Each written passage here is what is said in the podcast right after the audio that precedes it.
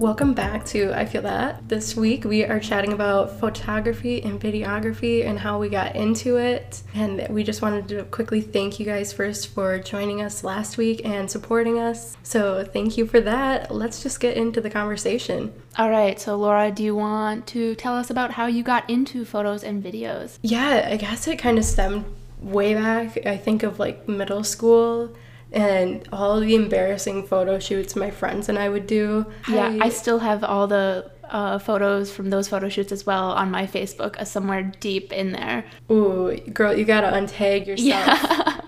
Yeah. we cannot have those photos seeing the light of day ever again. But yeah, those kind of photo shoots, I remember, even though looking back they looked horrible, it was the day where you do like the colored vignette and the text on the photo. Absolutely horrible editing style, super embarrassing. But I remember feeling so much pride and just having like a vision for the photos, like of my friends at the park, or yeah, just thinking of like how great they were gonna turn out. And of course, at the time, we thought they were like super cool. Yeah, I feel like it was like an outlet, like a creative outlet. The first one that we may have had that really had no limits to it. Right. Middle school, it was like I had no shame about myself. I just felt like, you know, you just kind of go for it. Even though you're in that super awkward stage, I think you just feel a little bit more free because you and your group of like so many friends were all feeling yourselves that day and just kind of that energy made you feel like the photos were good even though objectively not so much. Yeah, before kind of like anything was like planned. So you kind of just went with the flow and see what you could create, you know, in the age before kind of influencers. Yeah, I feel like having influencers and Instagram has totally changed the game though.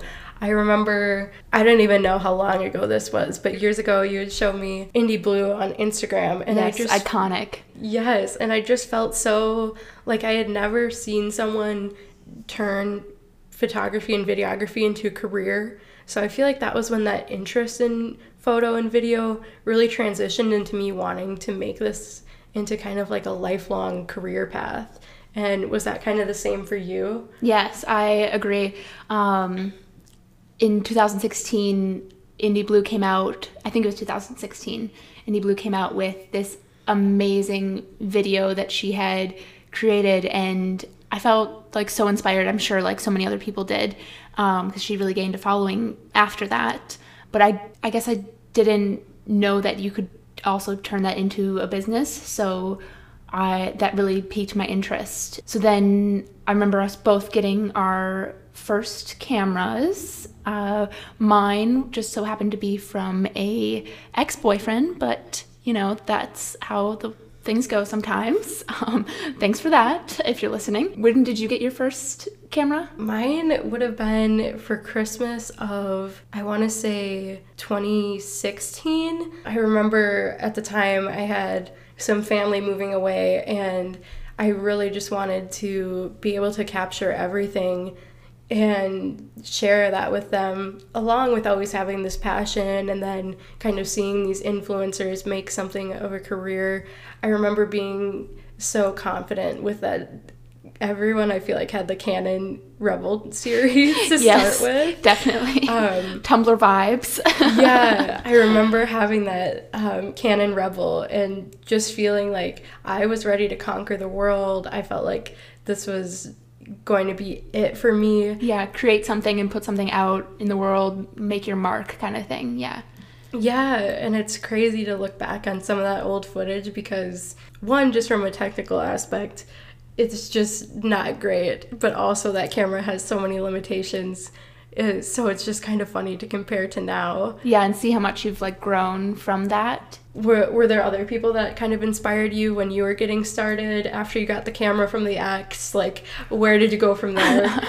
So after i got my first camera i was kind of inspired to to capture the moments of my life. Like it's it was so easily accessible now that like you could capture every aspect of your life and the people around you and the people who you love and your friends and everything that really inspired me to learn more about it.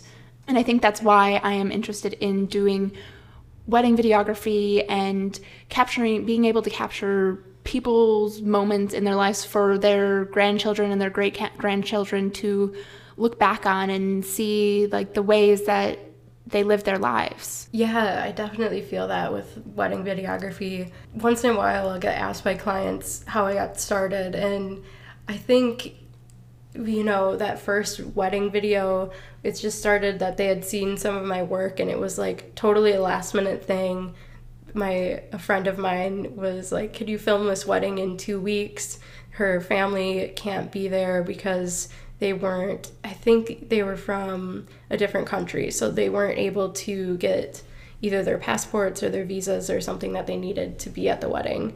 And just being able to capture that wedding and then afterwards getting all these messages from her family saying thank you so much for giving us the gift of you know being able to live that day even though we weren't there. You know it really makes me emotional just thinking about it because even though for me that might have been just like a small thing that I was, you know, nervous to film and wanted it to be perfect. For them, it was, you know, yeah, it really had a big impact on their lives. Yeah. Yeah, and after that, I it's almost like addicting to keep filming weddings, right? Because it's like I just love love, you know, being able to no matter how cliche that is, yeah. Yeah, just being able to to capture those moments for people and and hearing their messages and saying that they're going to show it to their kids like you said. It just means a lot and it gives me almost like a sense of purpose with creating something outside of, you know, just creating something for my own joy or my own fun. Nowadays, I think we draw a lot of inspiration from current YouTubers uh, someone who really inspired me recently is Daniel Schiffer. He is amazing. Um, on his YouTube, he shows very direct, to the point, how to make videos and edit them. And he has kind of like a signature style.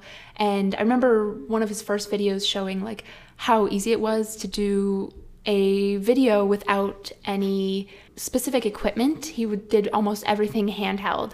And I was really inspired because sometimes it feels unattainable because the gear can be pretty expensive. Yeah, I think when it comes to gear, it can be it's such a debated conversation because on one hand you have these creators that maybe they did start out with an iPhone or you know, a lower end camera, but at the same time, I think the level just keeps rising with social media with the quality that people are putting out and just other creators. Even, you know, we were talking about wedding videography earlier, and I think the level you know, it used to be people's wedding video was just an hour long tripod shot of them at the church. yeah. I don't know how many years ago, but when my parents got married, that sort of thing. Now it almost feels like the industry is so saturated and everyone's content is so good. It can almost be overwhelming or Definitely you know, it almost feels like you're forced to buy this expensive gear instead of just working with what you have.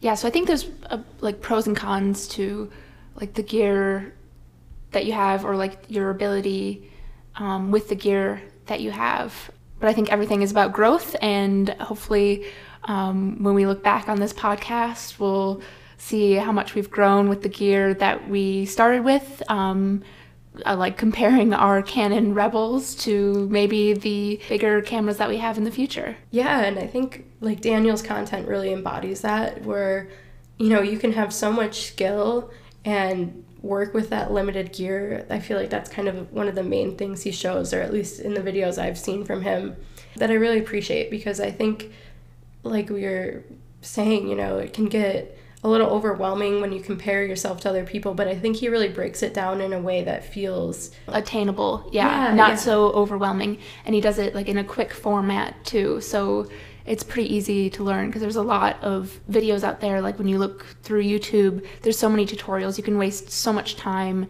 learning very small things, but he really puts it into like a uh, bigger perspective, kind of. So like you can have like a nice outcome. Like he covers all the basics kind of that you need to create something stellar. I think if we're talking about bigger picture, we've got to dump, we've got to jump into my man Nathaniel Drew. Yes, um, Nathaniel is amazing. He's also a YouTuber, and if you haven't checked him out, go right now because his videos are so inspirational and so beautifully done. He kind of also embodies the element of like when we were first talking about Indy and how she's just kind of shaped her life into something that she wanted through, you know, in her case, she started out, I believe, with wedding videos as well. Yeah. But Nathaniel is also someone that has really just shaped their life into something that they want it to be and isn't held back by these kind of like I want to say like imaginary boundaries that we create for ourselves. Yeah, these like standard timelines that we were told so often growing up. He kind of really breaks things down and he's so well spoken about it. Yeah, I really admire that he just has this way of making things feel attainable even though I think right now he's living in Paris and yeah, like if you would have told me a few years ago that there's this guy that travels the world and he learns all these different languages and films things beautifully, I would think, you know, he's probably living off of a trust fund. Yeah. But that is not the case. He has done a beautiful job of monetizing his art in a way that benefits him greatly and so he can have this life that he wants. I've always loved his ideas and he I often find myself quoting him cuz he's so well spoken. I remember one time he said it's uninteresting to play it safe and that really spoke to me because a lot of times I feel like growing up in the Midwest, you're told so often to play it safe and get the practical job. And I feel like I have been doing that to an extent. And so I find him very inspirational because he also makes it seem more attainable because he brings these conversations up on his YouTube. I love that you brought up living in the Midwest. I don't know if it's just a Midwestern thing, but I think especially if you're American, there's such an idea of like education and um, all these tools just kind of being almost like I, I think of it as like a factory just pushing people out into these you know, kind of standard office jobs. Yes, definitely. I feel like the school system is still set up to um, help these like factory kind of um, positions. Yeah, I even think back to when I was in high school. Um, you know, it was the only recommendations that I remember receiving from the guidance counselor was just go to college for four years, you'll be fine, um, you'll figure out a job, figure out something that pays well. But are never really taught about, you know, how an artist or someone in a creative field could make money or even just ideas that are, quote, like outside the norm, whatever that actually means. There isn't much talk about exactly what you want to do that might be your dream. It's more so about what you should do so you can make money. Yeah, I think that that is such a focus, and especially, you know, the Midwest isn't exactly known for for creative jobs. Maybe someone living in California would have a little different experience where they're being exposed more to Hollywood or, or film in general, or even, you know, on the East Coast, I feel like there's so much more space held for art and artists. Not that people don't still have that outlook of what makes the most money, but I think that, especially here, it's just kind of one after another, like pushing through the school system. Yeah. And I think that's a big problem actually in our society, which might be another discussion later on. But um, I feel like society gains so much when we incorporate creative and maybe uh, out of the box jobs even if it is not like the standard for the Midwest. Mm, I feel that so much, especially thinking back on going to school and how, you know, we have all these classes, but at least at my school, there was never a class talking about how to start a business if someone wanted to do that. And, you know, starting a business doesn't mean that you have to be, even be in a creative field. You know, you could start an accounting firm or um, really anything. Yeah. And it was just never talked about.